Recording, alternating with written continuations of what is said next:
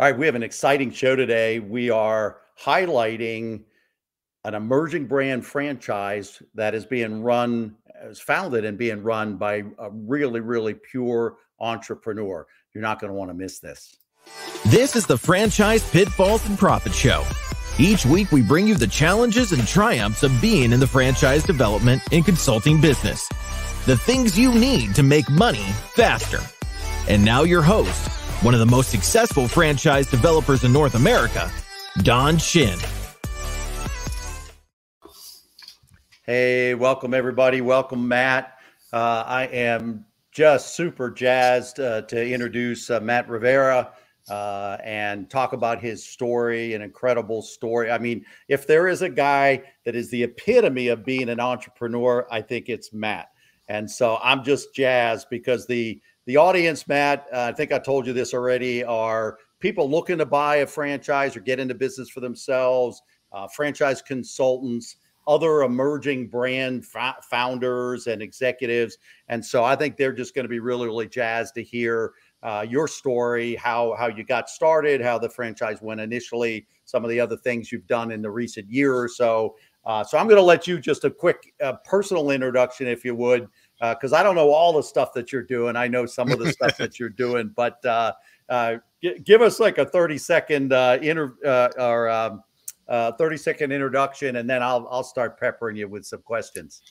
Okay, um, 30 second intro. Well, thank you for letting me be on. Um, I'm excited to be here. Um, 30 second intro. Um, I'm Matt Rivera, the CEO of the Inspection Boys. We are an emerging brand. Uh, we have right now, we've sold about 26 locations. Uh, we have about uh, 11 or 12 open. And over the next couple of years, we plan on being the biggest home inspection company in the United States. So we want to have about 600 to 1,000 locations. We have uh, a bigger partner that partnered with us about two years ago, uh, Loyalty Brands. Uh, the founding father there is uh, John Hewitt, who started Jackson Hewitt Tax Service and Liberty Tax Service. So we have some people behind us that really know what they're doing in the franchising space. Awesome, awesome. And he failed to say, I mean, I man, I know you're a real estate mogul. You you got deals going all over the place. So so he's into real estate and I don't know else what what all else he's in. But yeah, hey, no, we have other businesses. Um, I could, you know, we we we're heavily in the real estate industry. Um, since we do home inspections, we flip houses, we buy buildings, we do everything in that realm. Um, I'm a franchise person now. Uh, we have an AR development uh, we're purchasing three brands for the Long Island area to develop. Um, so I believe in the process. I believe in everything in it. Um, if you do it right, it works.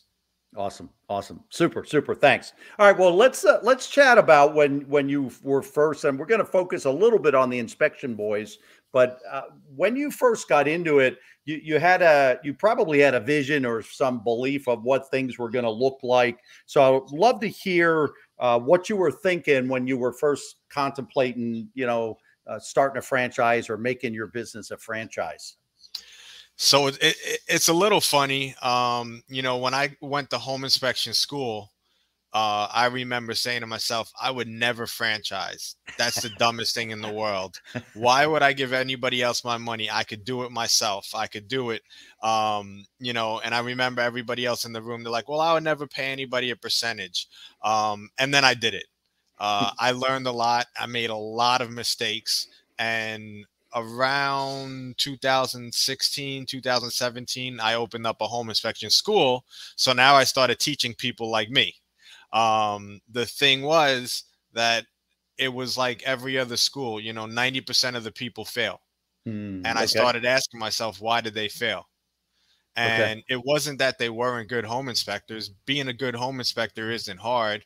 It was that they weren't good at running a business. They didn't understand what they needed to do. They needed a market. They needed to plant seeds. All the stuff that you need to do behind the scenes that aren't home inspecting is what they needed to do. And they had nobody telling them to do that. The school teaches you how to be a good home inspector. Um, it teaches you how to get your license. It doesn't teach you how to market. It doesn't teach you how to run a business. It doesn't teach you accounting. So all of that stuff is what they failed at. And setting goals and understanding that their expectations. Um, you know, they I would tell them like hey, it's going to take you a year and you're not going to make any money. And then by year two, it's going to start rolling in. By year two, they all drop out because they figured, hey, I, I spent $2,000 for a license. I'm good. Yeah. Um, so that's when I started saying to myself, let me do some research. And I looked and locally here on Long Island, the four biggest companies at that time were franchises. So I started thinking to myself, well, isn't that ironic? The four companies that make the most money are franchises, and all the other mom and pops are nowhere even near them. Why? Yep. It, it was because the systems, the processes, and they were somebody was holding them accountable for what they had to do, and they were making way more. They didn't care about paying the the royalty because they were doing better. Yep. Yep. And so so the franchise, which is a great endorsement for franchising overall, your your your your systems, you learn how to do business. It's the business side of whatever whatever industry you're in, which is awesome. So, like you said, uh, you know, somebody could be a great cook and think they can open up a restaurant or a great inspector and and and and run an inspecting business, but but they're really they just they bought themselves a job. You know, they they they before before they had the franchise, they it's really just a job. So um, now when you so so that's what was in your mind when you were starting um, is it has it changed at all now that you've been operating the franchise? You've been a franchisor for a while now. So has your has your vision uh, changed? Of and and I I knowing you a little bit the last couple of years, I think it probably has. But how has your vision changed from when you started uh, as an emerging brand uh, and and now? Well, now I mean I I want to say we know we're going to be the biggest in the United States. Um, the vision hasn't changed. Uh, now I'm just more confident that we will get there. Um, you know, one of the biggest things that changed was when we started we had expectations and we had, you know, we thought we knew what the ideal candidate was, you know, so we would instantly, you know, almost judge people like, oh, they're not going to be good. They're going to be good. And, what I've learned is that was the worst mistake because the people that we thought were going to be great dropped off. The people that we thought weren't going to be good, um, you know, became amazing. So right now, you know, I don't judge anybody. You know, you don't know what they're going through, you don't know what they came from, and it's really a matter if they're going to follow the system and listen. You know, that they, they could be successful. Yep. So, what's been your, um, and maybe it was that, or maybe there were some other challenges. I always like to ask, you know, what were some of your biggest challenges, and and what? Because again, we have a lot of emerging brand uh, uh, brothers and sisters out there, so to speak, with emerging brands, and they may be going through some of what you did. So, what what were one of the two of the bigger challenges that you faced, and what did you do to address it? So, I mean, I would say the biggest challenge is franchising. Um, you know, it's a different business. We're yeah. good at home inspections. We're good at setting up home inspection companies. What is franchising? So, you know, our expectations were okay, you get an FDD, you get a document, you're good to go. There's a lot of legal stuff. There's a lot of lawyers. There's a lot of people out there that just, you know, take your money.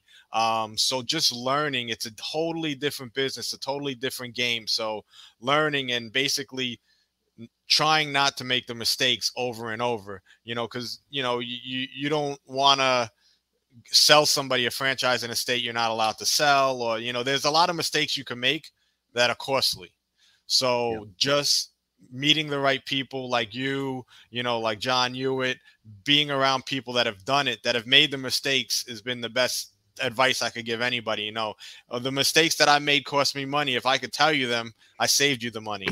yep, yep, yep. And you're you're so right. I, I, I tell people looking at franchises to look at the leadership, look at the ownership, and do they have both the industry experience as well as do they have franchising experience on their in their leadership, in their management, in their uh, development teams. So you bring up bring up a great point both for emerging brand owners as well as you know some of the consultants and the brokers listening. Um, tell me some of the some some of the highlights. You know, what have been some of the the really great you know cool things, exciting things that have happened over the last couple of years? Um, I mean, the highlights have really been meeting people. Um, you know, people I never thought I would met meet. Um, learning all the different aspects of the business and learning how many people are actually involved and make money doing it. Um, like I said, John Hewitt, he's a you know a dinosaur in this industry. He's killed it. He's made you know, over 10,000 uh, units sold. He's had, you know, I can't even name all the stuff he's done. Being able to talk to him on a regular, learn from him, yeah. get his advice is, you know, priceless. And he's got a team of people that are all in the same realm that have done this. You know, they've been in the industry before was an industry. Um, you know, I, that's what it, I, I, said it today to somebody. I said it's not. It, it's more about the journey, just yeah. learning, meeting the people, and, and and enjoying it. That's cool. Yeah, that, that's really, really cool. That's really cool. Thanks for sharing that. Um, were there any surprises? You know, something that that uh, I mean, just like really hit you, like, holy cow, I never thought of that. Any surprises? I always like to hear if if uh, you know, and those are sometimes some of the funnier stories too. Um, I mean, the one surprise is it doesn't happen fast. You know, you wake up, you say, I'm going to franchise my business, and you're like, well, I'm going to sell 30 units this year. And you go through the whole year and you didn't sell one. Um, you know, so that I think every franchise goes through that. Um, but you know, one of I, I one one big surprise that I learned, and we didn't really, you know, when I understood it more was the area developer, the mm-hmm. area rep model. Um, you know, it's how you expand fast and you get good people on your team without paying for them. Yeah. Um, you know, for me, that was like a, a eye opener because you know if you get somebody that's going to buy a territory, they're paying you for it, and they're also going to develop it. That's huge. Um, yep. You know, it, it puts numbers on the board. It gives the franchise money to operate, um, and it gets you a team player that knows what they're doing. And most people that are looking for an area rep, an area developer, have some type of experience, have some money, and are ready to do it. You know, they're not just the the guy that's like, oh, I saved up ten thousand dollars. Let me try to buy a franchise. yeah, yeah. The, the one who's got five or ten thousand dollars burning a hole in their in their pocket and uh, want to do something with it. Yeah, yeah, ab- yeah, absolutely. It's a it's another level, and it's fun from the standpoint of the franchisor working with them, from from the standpoint of a consultant or a broker. Whole lot more fun working with that kind of a person be, because they're more of a business person. They're not they're not just somebody looking to get oh looking to buy a job or to or to yeah no, and it's over. a win win. They yep. make money, you make money, everybody makes money. The franchisee makes money. Um, if it's set up right, everybody wins. Yep. Yep, for sure. Let me do this. Um, let's let's talk just talk a little bit about you because you said earlier on about learning um, learning who are your better franchise candidates. You know who have turned out to be your best franchisees versus ones you thought might be good, but but haven't turned out to be that good. So I always like to uh, have um, folks like yourself be describe a little bit more about the business and and who you're looking for, you know, because of the business, you know, to kind of match up that our business and this is who we're looking for. Um, I mean, so I when we first started, I looked at. I mean, I'm a natural entrepreneur. I always want to build stuff. I want to grow.